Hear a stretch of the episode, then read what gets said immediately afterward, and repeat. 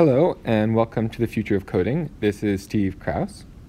So, uh, first things first, I want to apologize for the radio silence for the last month or so with this podcast. I've been traveling a bit, and it's been a little bit difficult uh, nailing down guests. Uh, but today, I'm excited to bring you uh, Philip Guo. He's a assistant professor of cognitive science and a assistant professor of computer science at UC uh, San Diego. Uh, he has, I think, a really fascinating research topic uh, summed up by the phrase learning, uh, teaching programming at scale. His research spans computer, human-computer interaction, online learning, and computing education. Uh, he builds scalable systems that help people learn programming, and he also studies, um, from more of a sociological perspective, how and why diverse uh, crowds study computer science. Um, one of his big claim to fame is uh, pythontutor.com, a widely used visualization and collaborative learning platform. And his website, pgbovine.net, uh, has uh, over 500 articles, videos, and podcast episodes, and he gets 750 page views per year. And I think that's originally how I found um, Philip through his. It was either through Python Tutor or through his very prolific and um, fascinating website. Um, and w- I think we had a, a, really fun conversation with a little bit of different flavor than normally than, than I normally have on this podcast. We talked um, a lot about education and different uh, demographics, why they learn computer science, and how to help them. Um, and then towards the end, we talked a little bit more about uh, building prototypes um, that point towards the future in the way that you know we technologists do. Uh, so, without any further ado, I bring you Philip Guo. Welcome, Philip. All righty, how's it going, Steve? Great. How are you? I'm doing good. I uh, I'm looking forward to this conversation because I have I have absolutely no context because I you know something just showed up in my inbox and I went there and it's uh, this is actually fun because of that.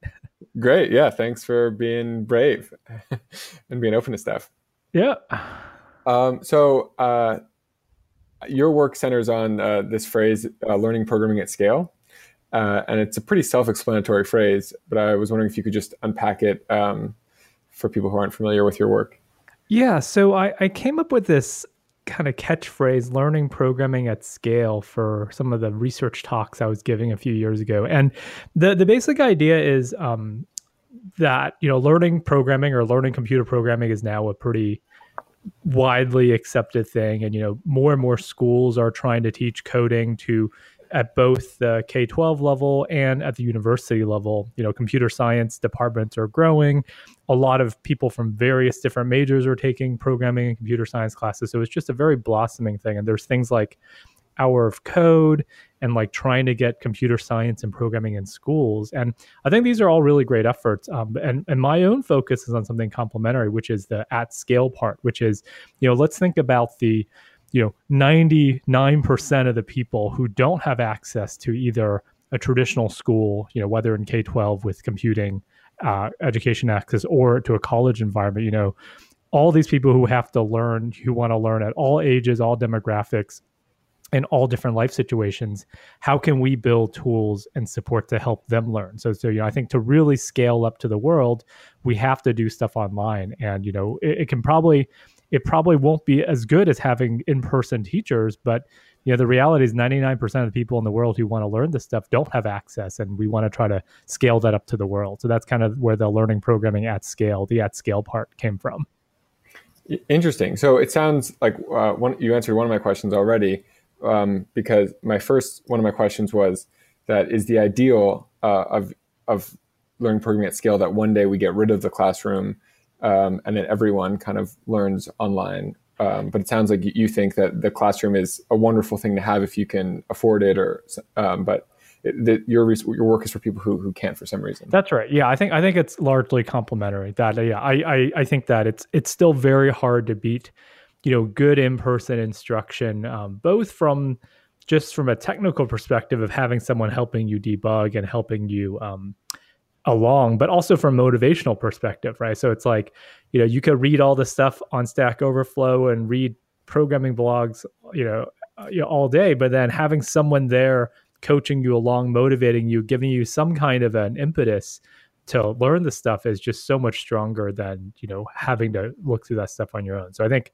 the in-person stuff will not be really going away, in my view. But most people just don't have access to that. Yeah. Um, so I think you mentioned in your work, you there are a lot of different demographics that are like non-traditional programming learners that you focus on. Um, one in particular made me smile. You um, focusing on why adults uh, 60 and over are studying programming, and part of why I, I thought that was interesting is uh, two years ago I was teaching a coding course for adults, which was strange for me because I normally teach children, and a woman in her 60s signed up, and her story is that her son. Uh, was doing a startup in Silicon Valley and she was retired and she wanted to help him in her free time. And so she was she thought that she'd like learn to code and maybe get to, you know, help him with with his coding. Yeah, that's really cool. Yeah, I mean these these are really interesting stories. So, you know, the, the the impetus for that project came about because we can talk a lot more about this later, but um, you know, I have this programming education platform called the Python Tutor, which now is a bunch of languages. So the name is kind of a misnomer, but um, we have a lot of users on the site. So as you know, it's a great platform for collecting research data because I can put these mini surveys on the site. So you know, one of the surveys I put on a few years ago was trying to get uh, people who are 60 and over because I think that's a very understudied demographic. So I collected a bunch of survey data and analyzed a bunch of survey, kind of more qualitative data, and trying to get at their motivations, um, like like your anecdote before about the woman and her son, and really just trying to classify, you know, why are these people learning programming? You know, most of them are probably not doing it professionally for their jobs because they're maybe retired or semi-retired. But I just thought it was a really interesting population. Um, there's also another population that I did a recent survey for that uh, one of my more recent research papers about is about um, non-native English speakers. So like the another understudied demographic are people who are not native English speakers. And you know, when you think about programming, it's so English centric, right? These programming languages, tools, uh, documentation, all the primary websites are in English. But again, if you think about the at scale part, the 99% of the people around the world, most of the people are not native English speakers, but yet they have this kind of double language barrier of having to learn English and having to learn the programming. So, you know, I think the non-native speakers and the older adults are two examples of populations that I'm interested in studying. And there, there are many others as well. Those are the two that I've kind of done concrete projects on so far. Yeah, so I'm curious if you could summarize what you found, like why uh, were other older adults studying programming, and um, what, what also what, your, what you found with the non English speakers. Yeah. So the older adult one, you know, the the story you told about the woman and her son was actually a really good one. Um, some of them were, you know, were about people who are retired who want to who wanted to understand technology and kind of empathize and keep in touch with the younger generation, right? So, you know, some of these stories were about, you know, oh, my grandson or my granddaughter is in college learning computing, you know, programming stuff. I want to just take some online courses to see what they're doing because I have free time. Um, there are other people who are actually still working, right? I mean, 60 is not that old nowadays. You know, people are still working in the workforce, so there are people who want to update their skill sets for work. Um, so I think so both between updating skill sets for work and the enrichment kind of aspect of trying to understand what technology really is about is both interesting. And then for the non-native speakers case, um, you know, the motivations, a lot of it were were job related, right? Because especially people learning online is taking these online courses, trying to get certificates. A lot of it is job related, um, and and I think uh, for a lot of the people, it's really a, a a way to for economic mobility, right? If you're living in countries where there maybe not that great paying job opportunities to do these remote programming jobs or be able to work as a software engineer, you know, in a remote office for a multinational company or even hoping to be able to immigrate to countries like the US to work in the software industry is just like a tremendous boon in terms of just economics, right? So I think that's why people are really motivated, you know, especially from many countries where English is not their first language. Yeah, that makes a lot of sense. Um, I, I, uh, it makes sense to me when you said that one of the things you found with the older adults is that they wanted to connect with the younger generation um, I guess that that's kind of the story that that I personally found with with the old lady in my class. Yeah, um, I'd be curious. Uh, I think you mentioned like one of the other um, community like demographics that you mentioned in your research is p- conversational people who want to be conversational with programming. Um, and I've and I definitely you know like basically every like MBA student these days wants to be conversational, wants to be able to yeah. talk to their code monkeys. So I think that that's a very interesting demographic to study. Yeah, so the conversational programmers ones, this was led, these studies were led by um, one of my colleagues, Parmit Chilana, who's uh, currently at Simon Fraser University. So that's uh, near Vancouver.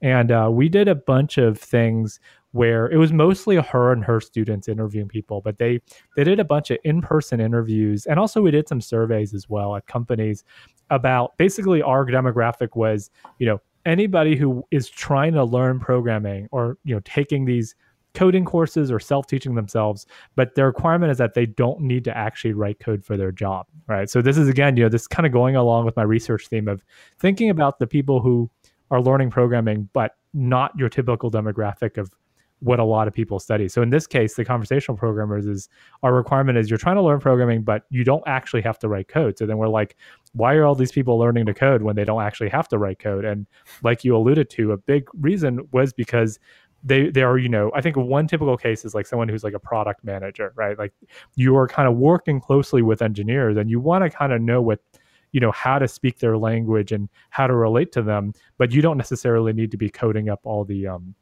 all the implementation. Yeah.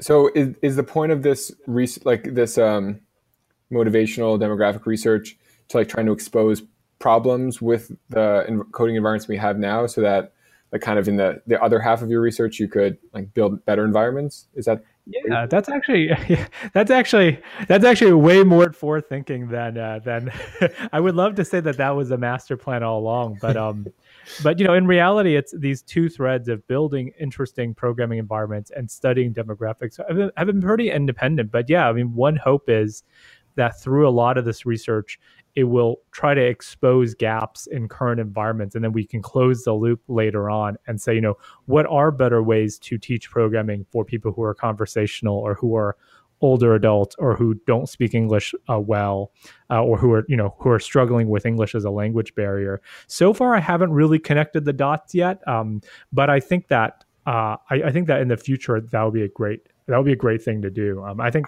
right now you know the the, these two threads of research of just building programming tools, which we can talk about in a bit, and also studying these demographics are largely independent. And the stuff we just talked about so far with these um, few research papers have mostly been trying to add to the body of knowledge, right? So like we we you know there's a lot of researchers studying K twelve. You know what does it take to you know what are pedagogical best practices in classrooms for you know elementary schools let's say and then also what are pedagogical best practices for you know first year college students trying to take a cs1 intro course. So there's a lot of research in that. And you know what myself and my colleagues are trying to do is you know think about let's think about people in completely different demographics who have not been studied and figure out their challenges and motivations. Yeah. It, so one, one question that i thought about when i saw the phrase learning programming at scale was um, like if there are people like you studying that studying learning like X at scale. Now that we have, I guess MOOCs, like MOOCs is like the thing that kind of made learning at scale an interesting question.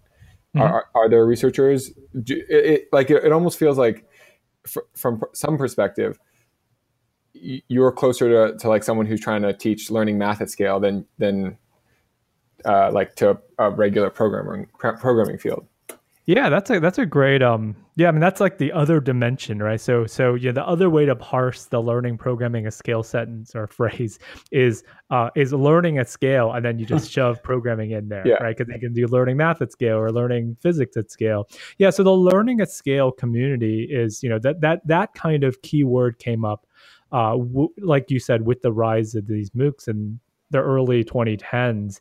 And um, there, there's a very active community of researchers in the learning and scale community, of which I'm part of. And we have a conference series, we have research papers, we have research meetings. It's a, you know, it's a burgeoning academic community. And um, you're right, a lot of those folks uh, are trying to do kind of large scale data analytics or, you know, basically applying, you know, A B testing, data analytics, um, you know, uh, kind of student progress tracking and and a lot of that work has been trying to be fairly independent or agnostic of domain, but um, but my own work is really just honing in on the programming domain. But you're right, there was a there was a pretty big body of work on just learning at scale in general. I would say. Mm. And um, so I'm I'm wondering, um because um, I imagine there's a lot of overlap. So, I, like for example, in your uh, Python tutor system, um, which I'll, I'll, let you summarize uh, in a second. Here, maybe why don't you just summarize it before I ask the question? Sure, sure. Um, so the Python tutor system, if you go to, I mean, you can link to it, it's just pythontutor.com. Um, it, it, started out as being for Python, but now it's actually for a lot of languages. Um, but basically what it is, it's a, um, it's a it's a vi- it's a code visualization environment. So you you there's a lot of these environments where you can write code online and run code now. These online IDEs, right? So you can just write code, you know, maybe have a REPL, you can kind of run stuff to see what your code does. But um, but what my system has that's really unique um, that I haven't really seen anywhere at the scale is the ability to do a single step visual debugging, right? So it's kind of you write a piece of code and you can actually step through it one step at a time, exactly like a single step debugger. Uh, except the twist is that it actually draws the the state diagrams for you. So it kind of draws you all the stack frames, the global variables, what the types of the variables are, what the values are, and if they're pointing to complex objects like an array or a list or a dictionary or a, you know some kind of compound object, it draws the pointers and the box and pointers for you. So it allows you to step through execution, really inspect what your program is doing, in addition to just whatever it's supposed to do, like print to the console or something. So a lot of people have been using it to basically build up a better mental model of what their code is doing because they can actually kind of peek inside of their code step by step as though a teacher were explaining it to them. Cool. Okay. Yeah. Thanks for the the, the explanation. It, yeah, it's a wonderful wonderful website. I I used it um, like many years ago when I was first learning to code. Oh wow! Thanks. Um, so one of the things I think, at least because I when I went back um, to, to, look at it, I, um, I just now I, I, saw that you have this feature that allows people to ask and receive anonymous help, um, which I thought was great, and it, it, was like even I was just like you know interested to like click on a link and see if I could help someone who who requested it. I thought it was like a yeah, just it, it was so simple the way the interface was built, um, but it it seems like it could be a compelling feature. So, um, anyways, um, what got me to this question is that I imagine that peer tutoring online is something that is common in the, the world of learning at scale. So, um, I, would just be fascinated to hear about uh, like the challenges and successes in in that world of peer tutoring. Yeah, that's a great uh, that's a great thing to bring up, and I'm glad you brought it up. So we'll I'll, I'll talk about the feature in a bit, but the, this general idea of peer help is yeah. I mean, I think that is the one of the ways to scale up learning is that you know the reality is that there are very few instructors and there's a lot of peers, right? Especially when you're at scale, there's even more peers because if you're in a MOOC and you have thousands of students, you only have one instructor, maybe a few volunteer TAs running the course. I mean, a lot of times with these MOOCs, the instructor isn't even actively running right? It's being it's been pre-recorded and then they just run the course like a bunch of times every, you know, few months. And maybe there's some volunteer TAs or some uh, kind of instructional staff who helps out, who mans or who kind of uh, uh, moderates the forum. But for the most part, it's the peers kind of trying to help each other. And I think the most common form of peer help in um, in MOOCs and online settings is uh, asynchronous, right? Is via forums and um, discussions. So mm-hmm. the forums and MOOCs are fair, well, good ones, I guess, are fairly active. You have sites like Stack Overflow. You have other sorts of, um, you know, discussion forums, Facebook groups. You know, people who take MOOCs actually form these ad hoc Facebook groups you know where they just post messages and help each other um, so researchers have kind of mined data from you know stack overflow is a good example or forums from discussion uh, from moocs are another source of you know public data that they could mine um, and i think there's less done in the synchronous space um, which is i can i can talk about that in in terms of my project but i think you know my own interest in this again is trying to push forward on where other people haven't done as much. So the the synchronous real-time tutoring space is something um i'm super interested in. So i'm, I'm happy to go into that in depth or, or answer your questions about that in general. Yeah i'd be curious to hear how I guess I'm also kind of. I was going to say i would be curious to hear is how it's going, but I but now I'm wondering how you measure the effectiveness of of a system like that. Like, do, do, do students rate at the end of a session if their pro, their question was answered?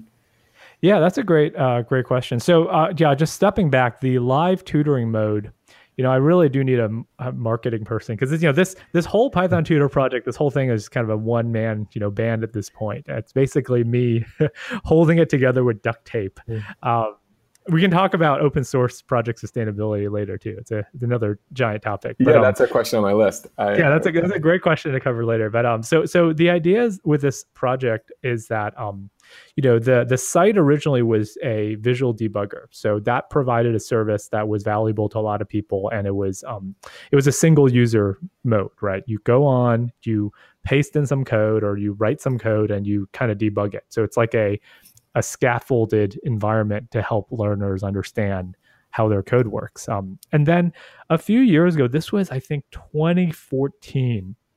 I basically added. Uh, there's this great library called Together.js uh, that Mozilla Labs worked on. It, has been discontinued. I mean, like many talk about open source, like many open source projects, it's been discontinued. Um, but Together.js, what that lets you do is it lets you basically um, instrument a website, uh, which is some JavaScript code, and it lets multiple people go on that website and browse together. And it works through WebSockets. So, you know, you start a server and then, you know, uh, whatever website you're on, let's say Wikipedia, I'm just making up, um, you can have multiple people go on the site. You can see each other's cursors and then you can um, chat on that site. So I thought that was a really cool library. So I integrated that into the Python tutor site so that actually turned the site into a multi user mode. So what you can do is you can have multiple people go on the, uh, go on a single session, write code together, just like in Google Docs, and then uh, run the code and play with the visualizations together. And you see the multiple cursors, and then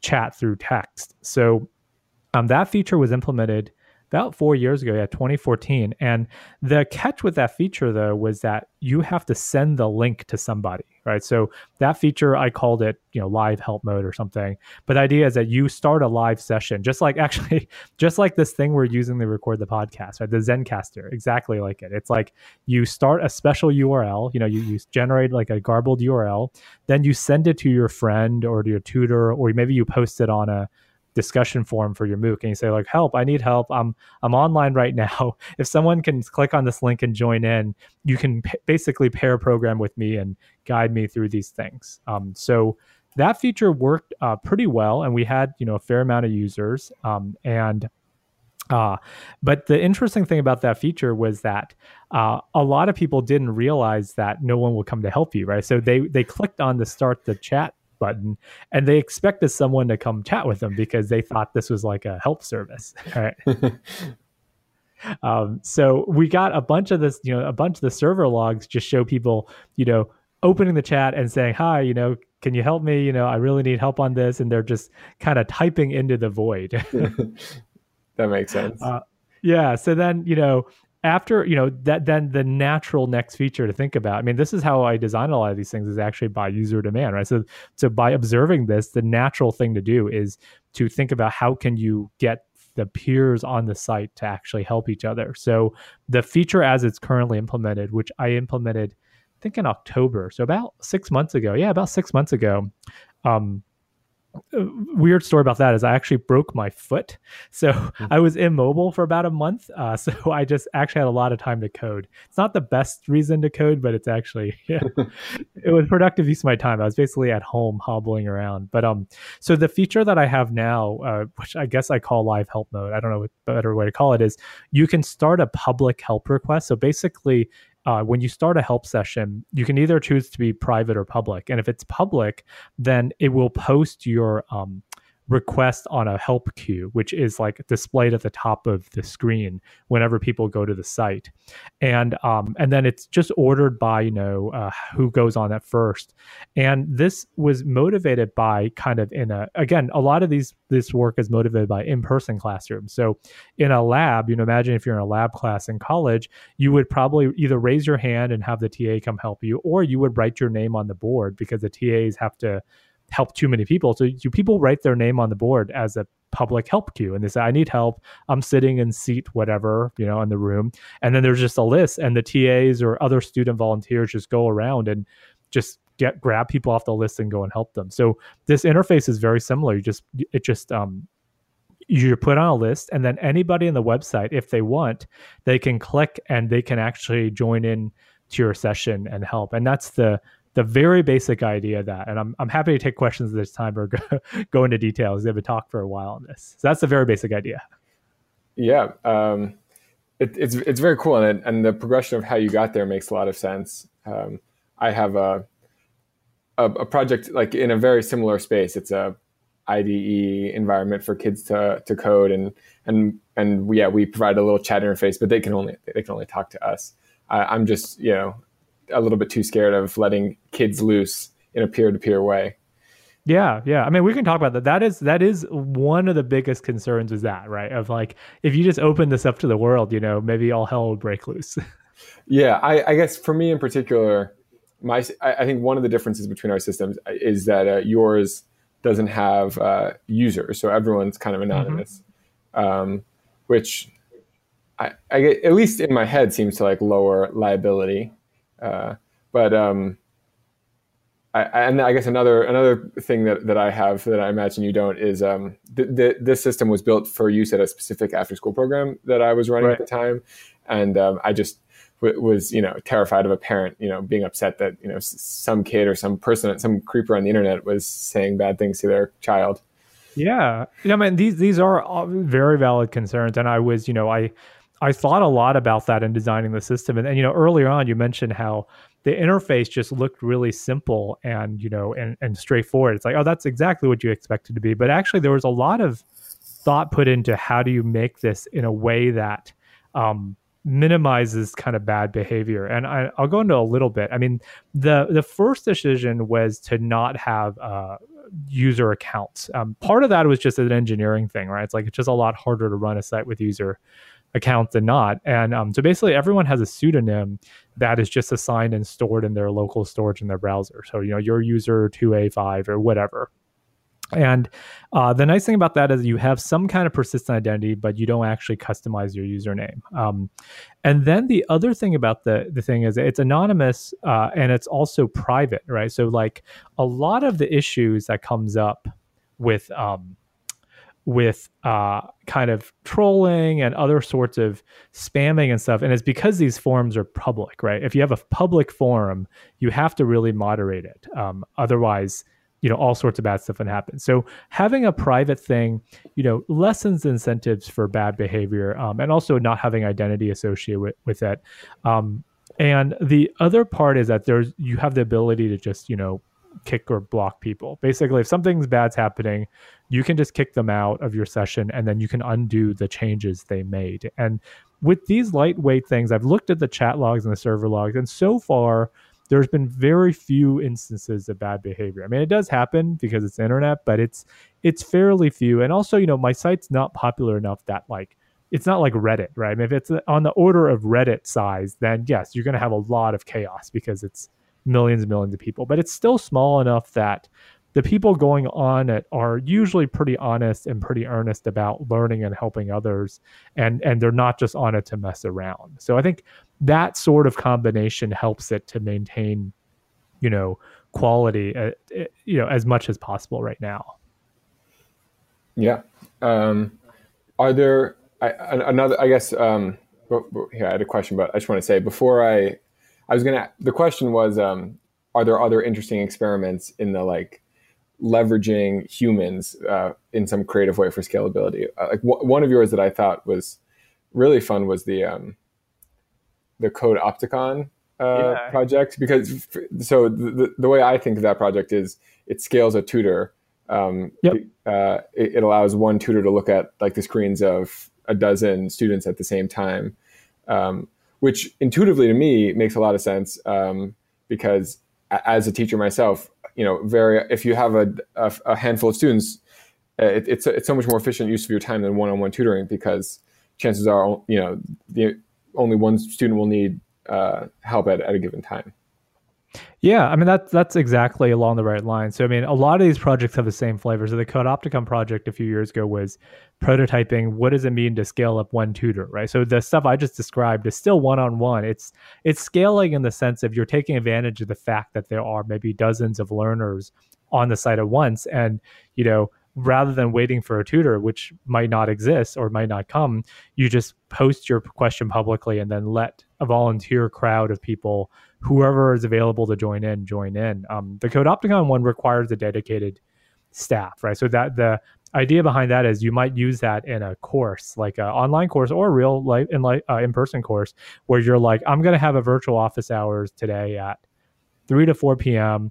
Anybody who comes on the site during that time and ask questions, I'll be online and I can monitor a bunch of you because I have this special dashboard interface, and then I can kind of chat with you um, selectively. So that was kind of pushing the ideas research wise to how do you scale up tutors. Um, the, the system itself isn't deployed. Um, it was a prototype. The Codeopticon system is employed just because I don't have the infrastructure currently to support tutors and accounts and all that stuff, right? Because then you have to like create a tutor account and there's just a whole other like workflow to to get that in. But the you know, but the proof of concept is there, and, and you know, given more given more resources, that would be a, a great thing to have on the site. Yeah, yeah. It's uh, to me, it's yeah, it's a fascinating uh, uh, idea at the very least, and I'd be curious to hear.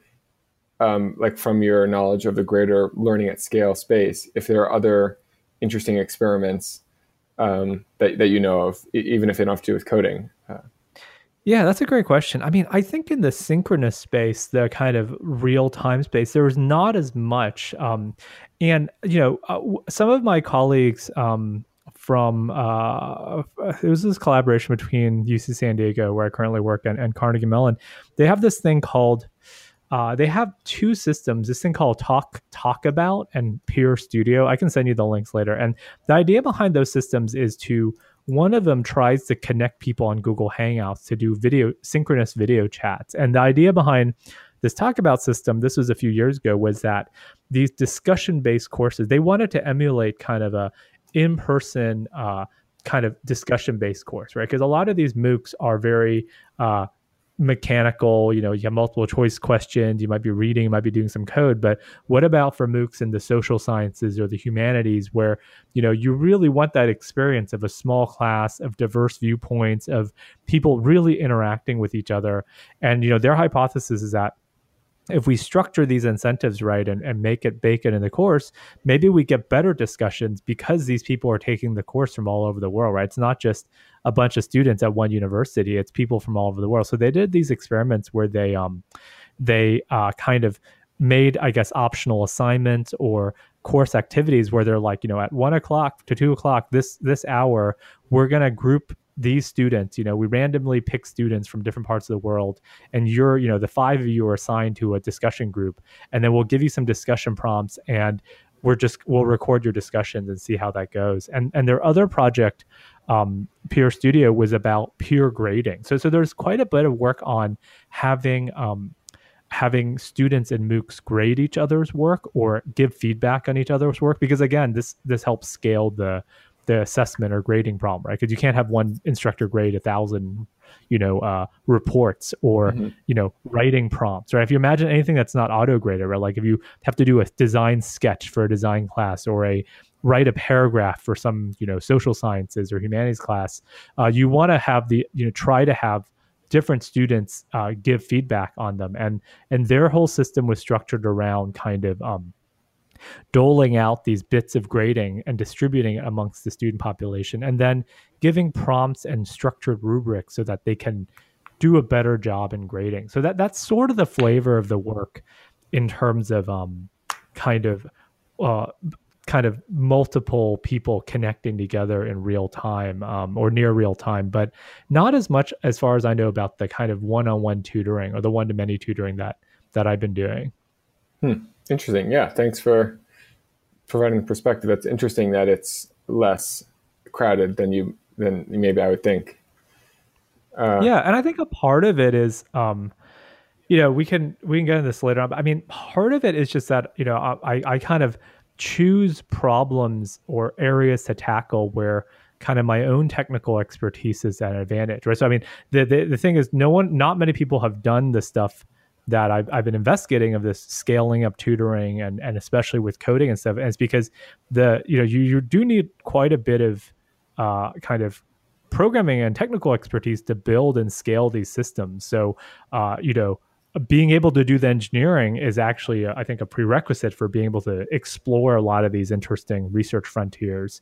Um, so I, have kind of picked problems kind of purposely where I, I, had kind of a technical advantage in a way. Hmm. Yeah, that, I guess yeah, that makes a lot of sense. I guess now, now it's um, I feel like uh, it's easy to predict that uh, learning programming at scale will definitely be like a more developed field than learning any other thing at scale, just because uh, the people who who want to teach programming at scale like know how to scale.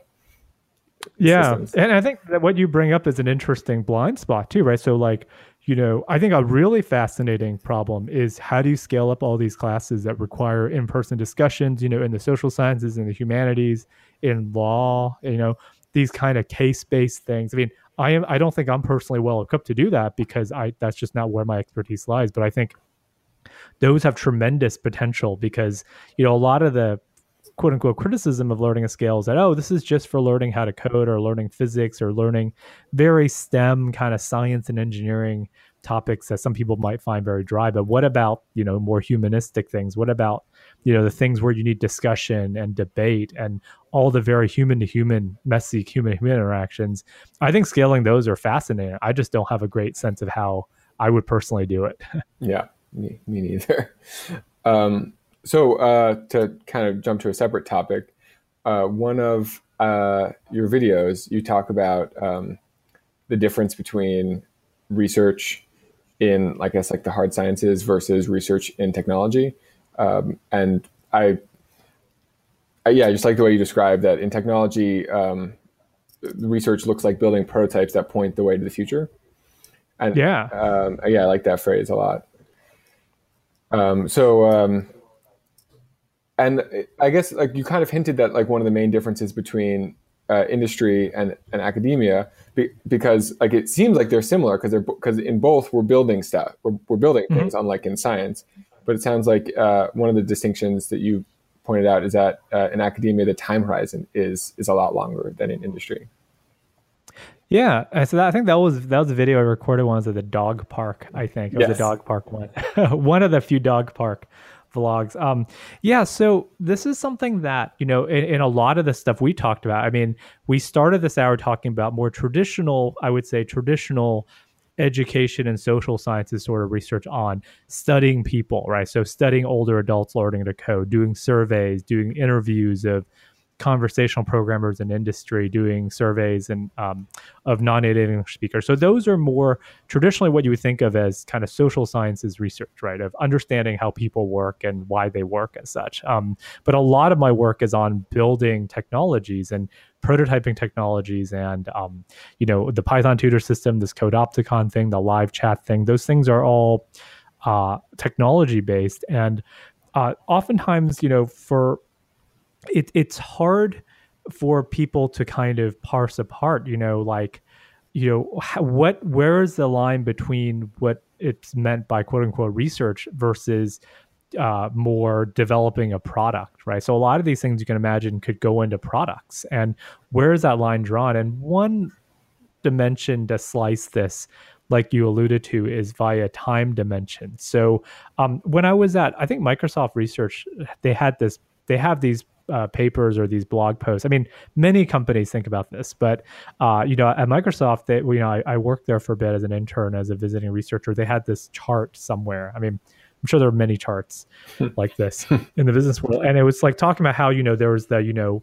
six month horizon, three six month, one year. That's like the product cycle, right? You have to ship something within the few months. We have to iterate.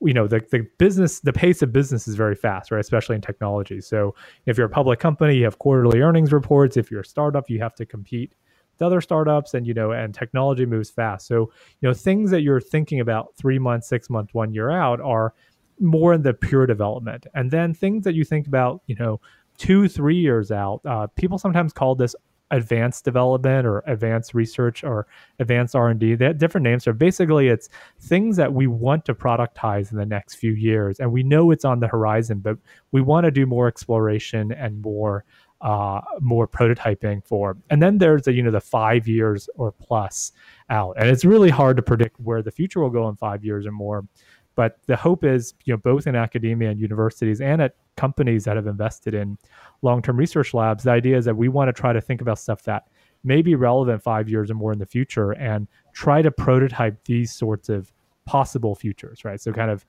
building possible futures and knowing that most of these possible futures might not come to fruition but if we don't now seed the you know 10,000 possible futures we won't actually have a future when we get to it yeah I, I think a criticism of like the classic criticism of academia is that you know it, people work on projects that never come to fruition um, right. but then obviously you could point to um, all of the the projects that seemed like that they were just like uh, just um, very heady, not practical, but now they're like form the basis of all sorts of systems that are used every day by millions or billions of people. Uh, yeah, I mean, yeah, that that's a classic thing, and it's hard for people to see often because it's you know if you were to pick a project at random, right? I mean, it's like the uh, uh, you know, they, they do this in, in Congress all the time, right? They, you know, they, they pick out these, you know, these re- science research grants and they're like, oh, why are they spending $300,000 on, on, you know, testing frog legs or whatever, right? They'll pick out the most obscure thing. And it is true. I mean, if you pick out a project at random, then it might sound kind of ridiculous. And chances are that one project out of 10,000 is not going to affect the future in any noticeable way. But collectively, you know, some subset of those will move the field forward. And even the ones who don't might, the ideas might percolate into other ones that do. So the effects are very indirect. So I, I, I totally see that.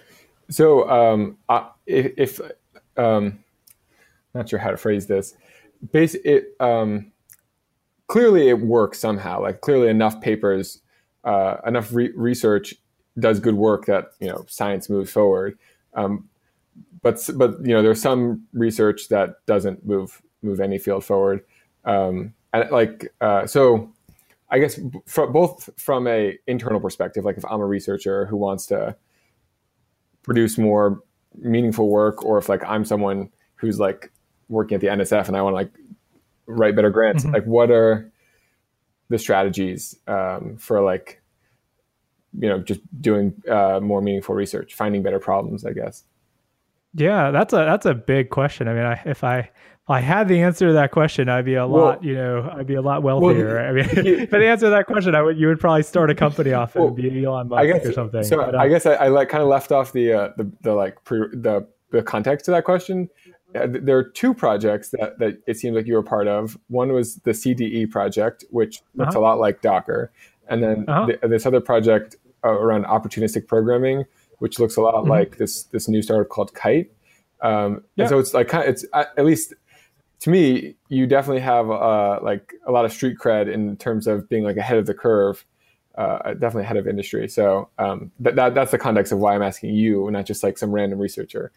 Yeah, well, thank you for that. Actually, it's uh, yeah, it's it's funny because um, you know, one of the marks of it, it's interesting because you know the life of a researcher is interesting because you know if you really are dedicated to it that means that you don't really directly profit off of the inventions or the kind of discoveries you make right? Because i mean you can because then then what you do is you transition to being an entrepreneur right? You start a company out of your phd work or out of your research work and and people successfully navigate that. But if you kind of adopt a mindset of I want to always be trying to push forward on the next thing, then by by its very nature you are trying to look for stuff 5 years out and you're not doing the really hard work of commercializing it, right? So, um, I think I think a big part of how a lot of these projects came about was just kind of sniffing at real world demand and um, and you know, I think Paul Graham of Y Combinator a long time ago he was writing essays, you know, before Y Combinator about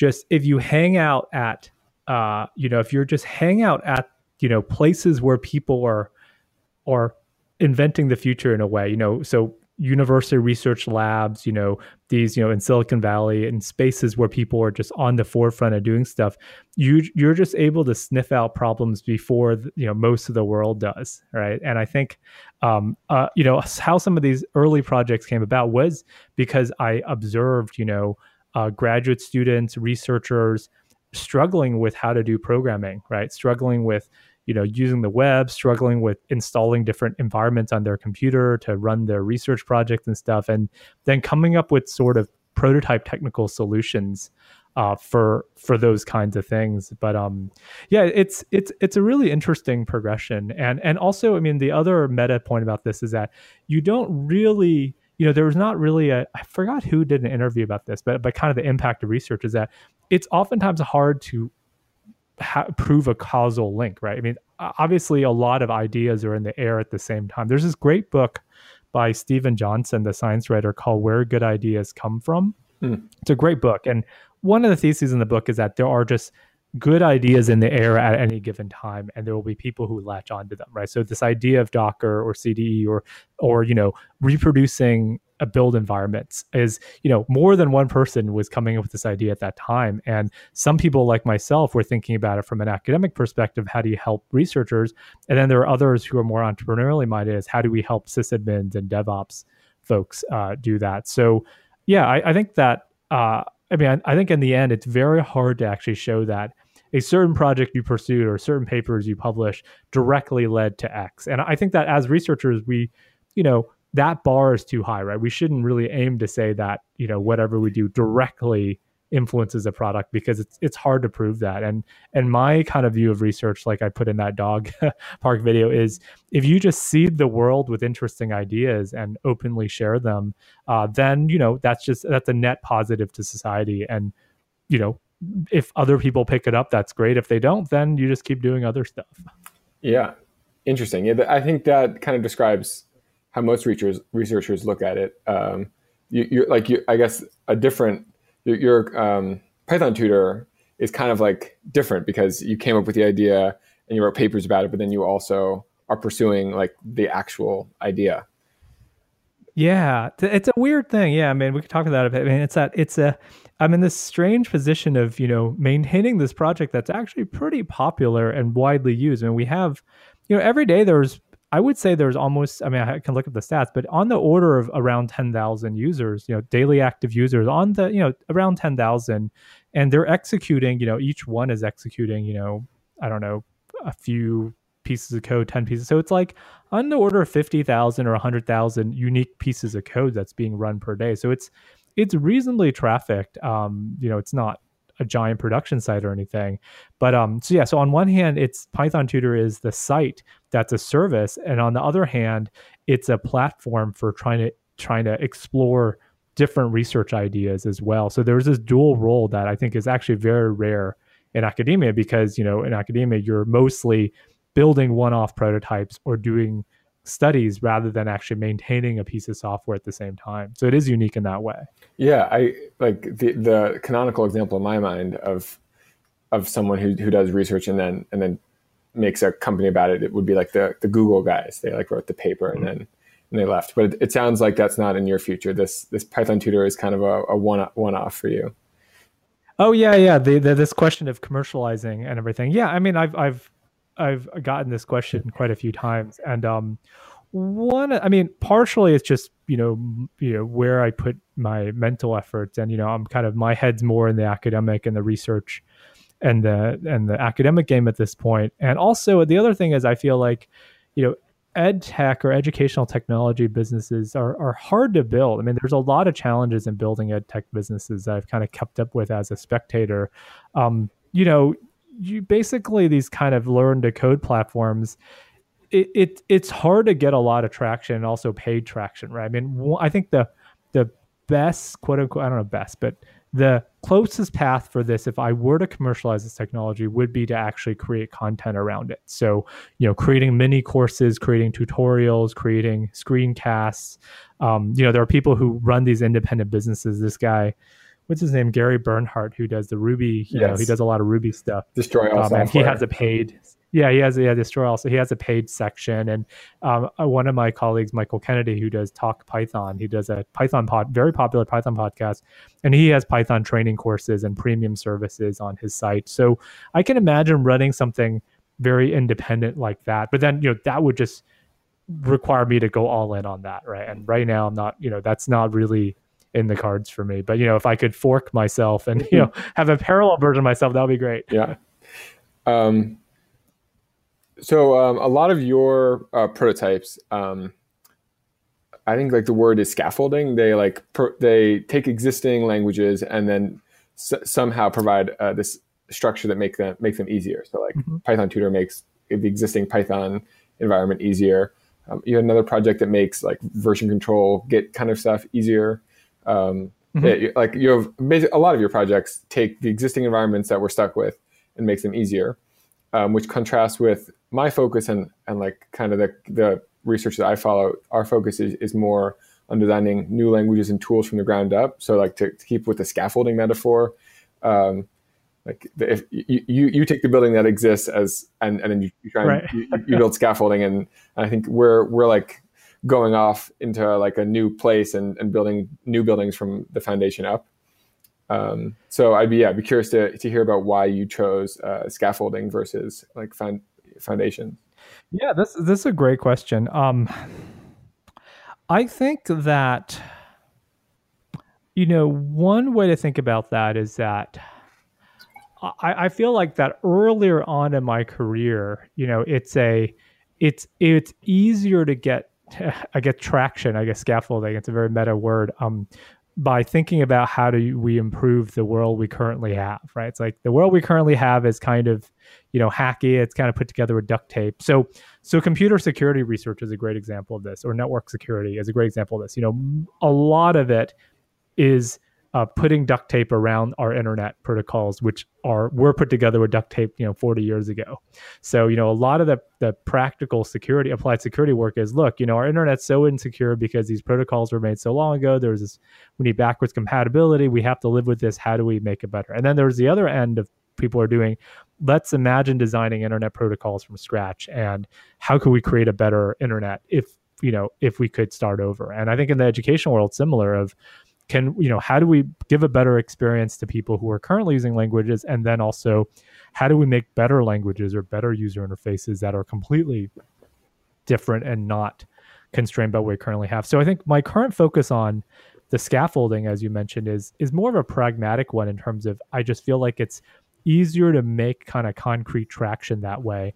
And also it doesn't require i guess as much upfront investment. So like uh, a good example of the other end um, that you're talking about is you know what uh, Bret Victor and his lab are doing right with Dynamicland and with um, you know where Alan Kay was involved in this before and the folks who are really trying to invent the future yeah that's right? that's Even, who, who, I was kind of alluding to. Yeah. Yeah yeah um, th- yeah we can talk about that. So so you know that requires a tremendous amount of well, one funding right because you need people I mean you need to build a team to do that and also sustainability is a is a challenging thing, right? So you know the history of the Y Combinator Research Lab and uh, you know uh, and and how Alan has gotten funding from various companies to cobble together funding from uh, SAP and from you know um, various other companies throughout the years. And you know the latest, I think I feel like the latest status is a lot of that has collapse and Bret's lab is now, you know, he has his own lab and they're trying to get fund they have some funding from, you know, wealthy Silicon Valley folks and uh, uh, it's it's hard to sustain those things and like I mean think about it, right? Like you know, you know, Alan Kay is a Turing Award winner, and he's, you know, he's the, you know, he's one of the most famous people in the field, and even he has to cobble together money from sources to to do these sorts of really uh, big, uh, grand sort of things at scale, and to um, and to be sustainable. And, you know, as someone like myself who just came out of graduate school, right, who no one knows who I am, it would be very hard to imagine uh, building that structure in that lab to do that. Um, and another fascination of mine is, you know, how do you build organizations to sustain research? And so, you know, the it's a super long-winded answer to your question of the the strategy I chose of building on scaffolding and enhancing existing tools is because that was the most practical path at least for me now and i hope you know if my career becomes successful and and sustainable longer term to be able to support these bigger ambitions so you know one direct path for academics to do that is if you can uh, get more well known and you can get funding from a larger organization to build you know kind of a larger research group around this broader vision that's one way to do that. But as you can see, a lot of people when they're starting their careers, it's hard to get that traction, right? Because the one of the only ways to raise money when you're younger is uh, for entrepreneurship, right? So you know, you see young people raising money in tech, but that money is going toward building a startup that is hopefully going to be profitable in some way, right? So it and not toward this. You know, another example. Uh, there's another example with uh, Chris Granger, right, building the Eve project yes. and the light table thing. Right. That was, I think, the closest someone has gotten to you know take achieving liftoff on that, but that ultimately had to be shut down as well. Mm-hmm. Sorry to be so pessimistic, but no, I I think that was a I, I love following yeah your your line of your line of thinking there, and I'm to be honest, a little bit shocked to hear that you hope to get um, to to the foundations one day, but like you're you're kind of hoping to to start kind of with lower hanging fruit for practical reasons. Like I'm I'm like um, kind of inspired by that. You know, I was I, I, kind of figured that you'd say something like ah like programming is like never going to improve. Like this is all we can. I thought you were going to say something even more pessimistic. Uh, yeah, no, I mean I, I think there are people who are. Uh, who are doing the more uh, greenfield source, but they are all fairly supported by well supported teams. So one example is Scratch, right? The blocks based environment for uh, targeted for kids, right? The Scratch environment that's very popular. That's run out of the MIT Media Lab by uh, Mitch Resnick and folks, and they are you know they're relatively well funded because they're you know he's very you know uh, influential in the field. And then there's um there's other folks working on i mean i followed these sorts of future programming education projects at least you know um, you know microsoft has tried to do a few and a lot of times the history of these is that some company you know some senior person at a company gets excited right about you know uh, pick whatever company and like oh let's invest in this for a few years and then we have some engineers some researchers work on it.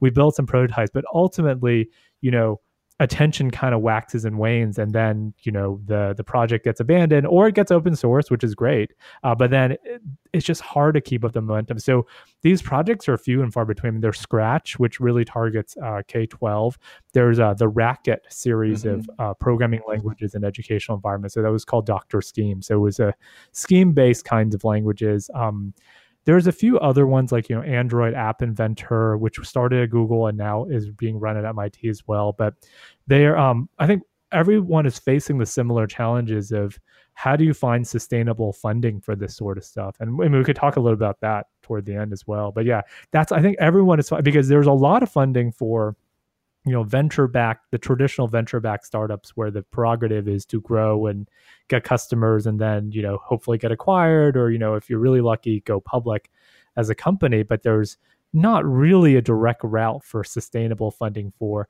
trying to do this stuff that's 5 or 10 years out or more yeah i I, I'm totally with you. I think, yeah, like a lot of a lot of people in in this world, the people who, um, like Bret and Jonathan Edwards and um, Alan Kay. That I think they, they complain about that a lot. I think Brent in particular. Yeah, have you talked to Jonathan at all, uh, or for your podcast, or just privately about? Have you talked to who? To Jonathan, uh, Jonathan. Yeah, Edwards. yeah, we've talked privately, um, and just like on the internet, um, he and Bret. Yeah, they talk. Right. Yeah, and he has this like great gallery, right? He has this Google slideshow of the you know history of programming interfaces, which is yeah, awesome. no, it really is awesome. That's, I think that might be the first time I saw him. Um, yeah, Jonathan was actually uh, in San Diego. He was doing kind of a so after after he spent some time at Alan Kay's lab, he went down to San Diego and he just, you know, I'm at UC San Diego and he just came to visit our lab and come to our group meetings and chat with our grad students. And he was really great. And I actually first knew him when he was at MIT many years ago as a as a research scientist. And he's been work well, he he was working on this thing called subtext back then, but he's you know, he has a new system he's working on, but he's been you know he's been keeping this up for a while but it is it is rare right? And it's only him right? It's it's you know you know it, it's only him. It's kind of a one man band just like just like me but it's you know it's it's rare but it's possible. Yeah. Um so i think we're kind of, kind of at the top of an hour so i want to just check in if you have time for one or two more questions or if you have to run. Yeah yeah. I'm, I'm fine going for for a little bit more. Cool. Um um so just in the interest of time, I'll, I'll jump to a question that I, that I'm particularly curious about. Um, so a problem that I've been facing in my, in my own research, um, I guess to, to, to, to summarize without getting too, too much in depth, my research, it, it's similar in spirit to your research in that I'm interested in helping people learn programming, prototype things um, without having to be like amazing programmers. uh, and and I, I I build like prototypes, and for me, um, like winning would be a, a, prototype that I could eventually turn into, if not a company, then maybe a nonprofit, like so something like I'll eventually mm-hmm. build a ship that that I'll then get to like you know ride on, um, as opposed to just right, like right. abandoning each prototype for the next uh, as, as yeah, so like a Khan Academy, you know, that yeah. sort of model. yeah, either like Khan right. Academy or or like Mitch Resnick uh, Scratch, like a, a project that turned, or um, like um, like Google, but like less successful. You know, I, I don't expect to start the next Google, but like a project that turned into a business somehow. What was that? Without the billions of dollars. Yeah, yeah I imagine. Yeah. Anyways, um, so uh, but one of the things, so when I first got started, um, my you, you could describe my um, attitude was to, was like I'm the first person to have any original ideas. Like I'm just going to go sit with my computer and hack on things until I you know fix like figure it out. And and now my mm-hmm. attitude is is kind of the opposite. Like you know I like I, the, no idea is, is original. every idea I've ever thought was original. There's like tons of papers that um, that I that I could have read instead of wasting all this time on my own, like re- reinventing the wheel. And so now I I, I, I, I probably err on the side of reading too many papers. And I found your article on opportunistic paper reading, which gave a good strategy for, for, for staying in the middle somehow. So I'd be curious to kind of go through that a little bit with you. Yeah, that's that's a that's another hard problem. I mean, you you bring up. I mean, one of the reasons why I was excited to do this podcast was that I would feel no matter what, it will give me new ideas for things to write about or to vlog about. So that is, you know, so we have one in this hour. And well, I guess I, at least I've one. I hope you've gotten something useful out of this too. But at least I've gotten something useful because you know I've gotten some great questions to think about. But um, yeah, this question of you know how, to what extent should you just start hacking and learning by personal experience and to what extent should you step back and read what other people have done or study you know not, not just papers right study old systems so so i, I was listening to your podcast with uh, Pete Hunt of React JS fame right mm-hmm. before mm-hmm. this one because I wanted to I wanted to see how you were as an interviewer and everything. So I uh, uh, and Pete was it was interesting listening to him because I've heard his talks before, but I, I really like how he went into a lot of the history of mm-hmm uh, of programming systems and you know even before the web right? He was saying a lot of these ideas from react yes they were around in older object oriented systems and java c++ and stuff but we took them to the web and we innovated. So on one hand studying old stuff is good but on the other hand you know you shouldn't be discouraged right? Because like the setting is so different right? So like there's always this running joke that whenever people are doing something and you know a program uh, new programming languages research or programming tools or education tools, there's always going to be someone, you know, if you're giving a talk in the back of the room that raised their hand, like, oh, we did this in the 1960s with Lisp machines, right? yep. there's always going to be someone who's like, yeah, we did this at, with Lisp in the 60s or at Xerox PARC, right? There's always the Xerox PARC line. yeah.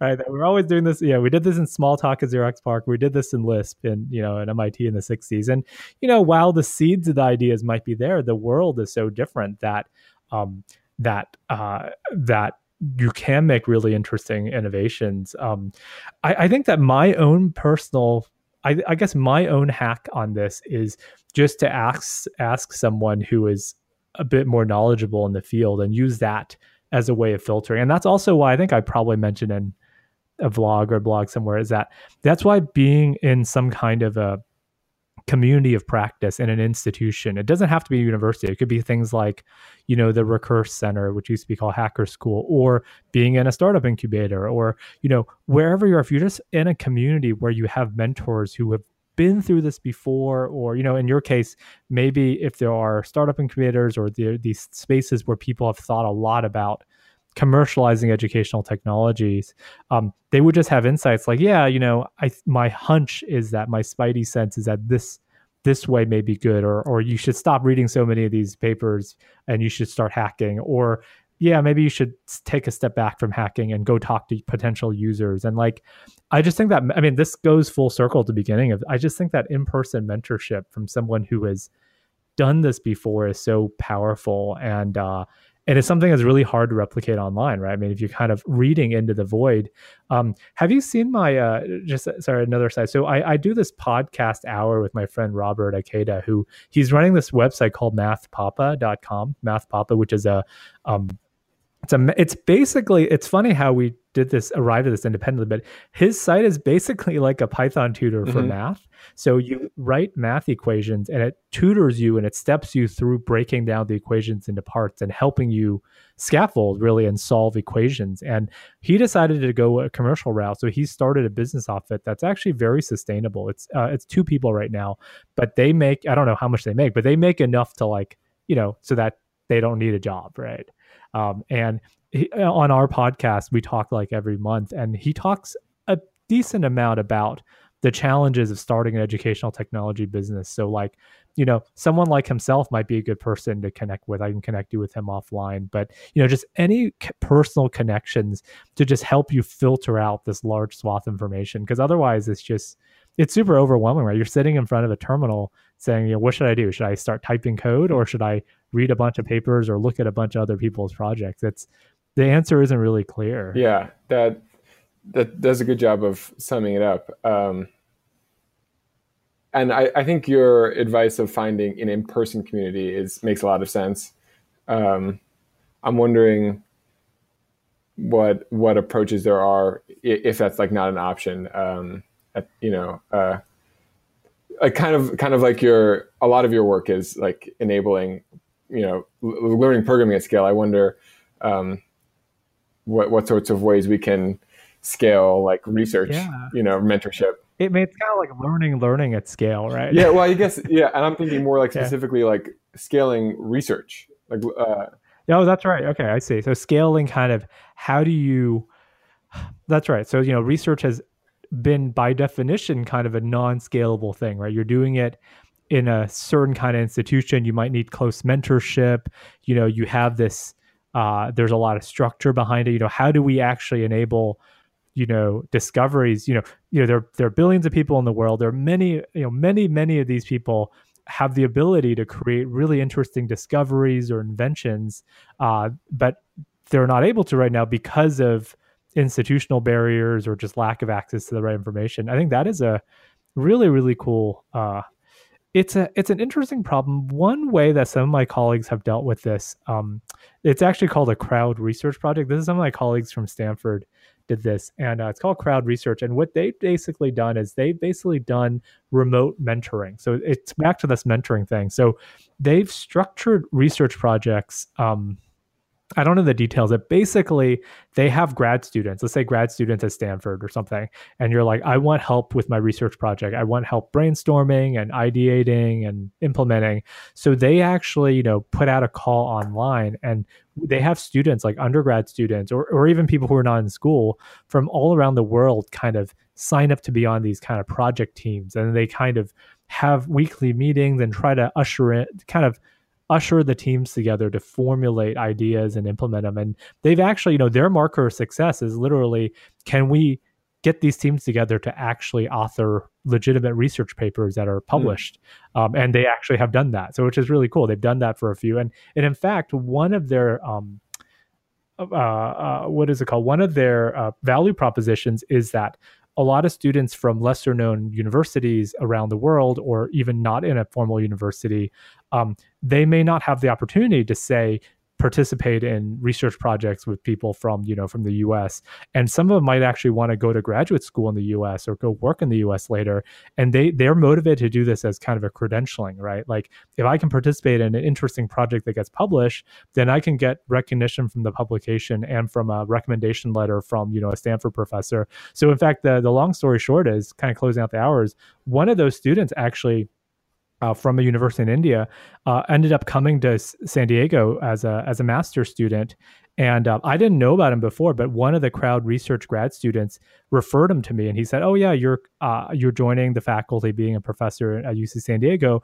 There's this guy that I was working with, and he got into the graduate program here, and he would love to chat with you." And I actually chatted with him right when I started two years ago, and and we worked really well together. So we've uh, we've we published one research paper together and we submitted a second one. He's um he's well poised to you know going he's going to industry right now. He wants to work in industry for a few years. So he has a job lined up, but he wants to come back to do a PhD later. And with these research publications under his belt, he's well poised to get into a, a very good place. And that all started because of this crowd research program, because otherwise he wouldn't have been really discovered. So that was a happy ending in that. Wow, yeah, that's that sounds amazing.